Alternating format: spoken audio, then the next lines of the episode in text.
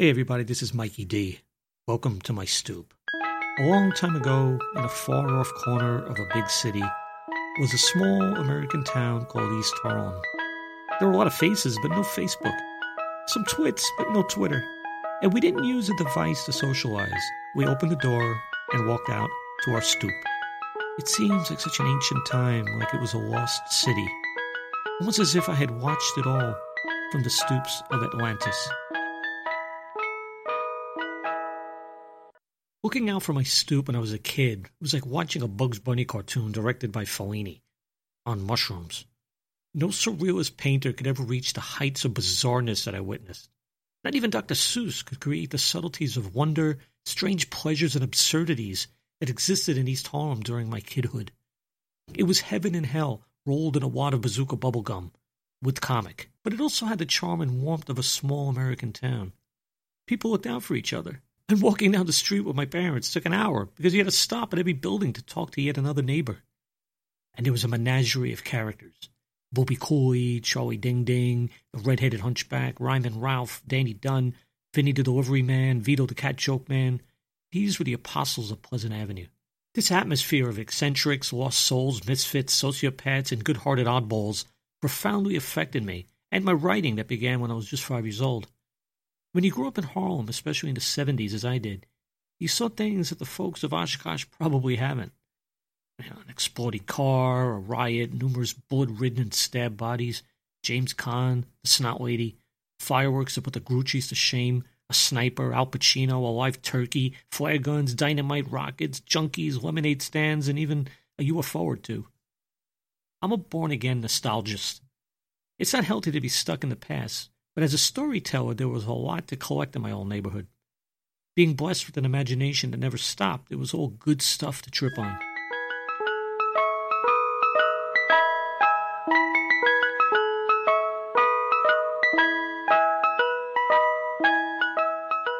Those bragging man made lights of Manhattan always pushed natures to the back row. The lights of Broadway got all the attention, but the stars over it were understudies that rarely got center stage unless you were in my backyard. The lights from the glitz of downtown to the south and the Triborough Bridge to the north washed away many of the lower magnitude stars, but there were enough peering down in that patch of open sky over my backyard to satisfy my space geek nature.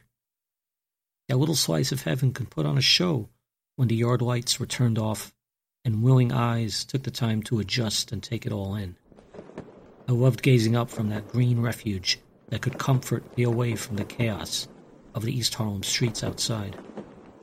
That background hum was always there firecrackers snapping, bottle rockets whooshing, sirens crying, and kids wailing. Sometimes even a distant bongo drum added a strange, exotic tone to the mix.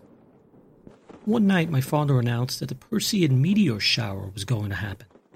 My eyes lit up. A shower. I anticipated the 4th of July with hundreds of stars spraying like spastic sparks across the heavens. So we gathered after dinner, the yard light unplugged, scanned the skies. My father took the cylindrical cardboard container from my Viewmaster and removed the aluminum bottom. What was left was a tube to stick your face in and cut down the ambient light.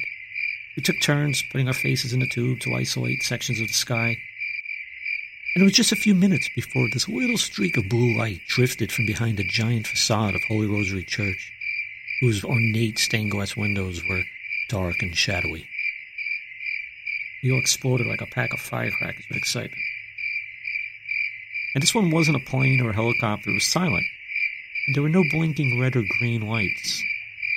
Dad, what is that? I asked. My gaze was locked on this alien craft, and there was no doubt it was leading an armada to invade my yard and steal my cat Rosie and take all the crab apples from my tree. Could be a satellite, he said, or maybe it's Skylab. I was like, whoa, Skylab. The astronauts floating over my house. I mean, how cool is that? And we watched as it slowly moved across the sky like a bright star.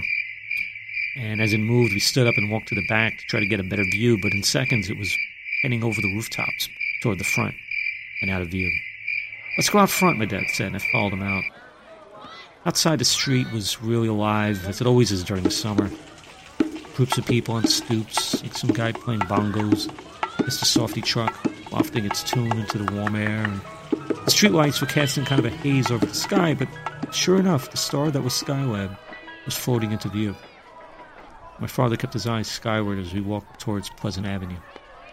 The wise guys and wannabes were out in force. Pleasant Avenue in the 70s could sometimes look like the set of a Scorsese film. They hovered around the social club, barbershop, the candy store on the east side of Pleasant Avenue. They had beach chairs scattered about. Some of them were actually in the street, sometimes sitting under the gushing fire hydrant, especially on really hot, humid nights. And sometimes there'd be an oil drum burning with this perpetual fire, fueled by the empty cardboard boxes from, I guess, all the miscellaneous merchandise that fell off the backs of trucks. At that point, we lost Skylab behind a small patch of clouds. My father pointed out, There it is. And there it was, back out from the clouds. One of the guys, we'll just call him Jimmy Whispers, spotted us looking up to the heavens and he nudged his compadre and called out, Hey, Dynamic, what the flying frisbee you doing? My father turns to him, the, the astronauts are up there. That's Skylab coming over. Get the frigid air out of here. No, it is. The astronauts, they're, they're orbiting the Earth. They're in Skylab, the space station. So he's, his eyes bug out. Hey, Petey Pisspot, Donovan is saying there's some son of a Boy Scout astronauts flying over the sky. I pretended not to hear the bad words. And my father was never a fan of cursing, but when these guys do it, it kind of has a flair. It never seems offensive. No one swears like wise guys. They use curse words or the way Renaissance painters used oils. The chorus of disbelief and excitement exploded on the avenue with these guys. It was a scene that was tattooed on my mind. Actually, deeper, it was on my, on my very consciousness. Here they were, the most pragmatic kind of minds. Men whose eyes tended to focus down on earth, over their shoulders, ten feet ahead, on the bottom line. Yeah, here they were, Jimmy Whispers, Frankie Free, Charlie Botts, Anthony Gogoots, whoever. And they were all gazing up at the heavens, far, far beyond the comfort zone of the avenue. Their eyes brightened like kids. I was proud of my father for his ability to get people to look up, and he converted a tough crowd. Thinking back, I think the FBI was watching the avenue at that time, probably videotaping. I could just imagine the looks of confusion as the agents watched the scene play out. Man, I would give anything to get my hands on that footage of the night the wise guys looked up at the stars. This has been the Stoops of Atlantis with Mikey D. Stay tuned for future tales and bizarreness from that ancient land called East Harlem. Check me out on Facebook.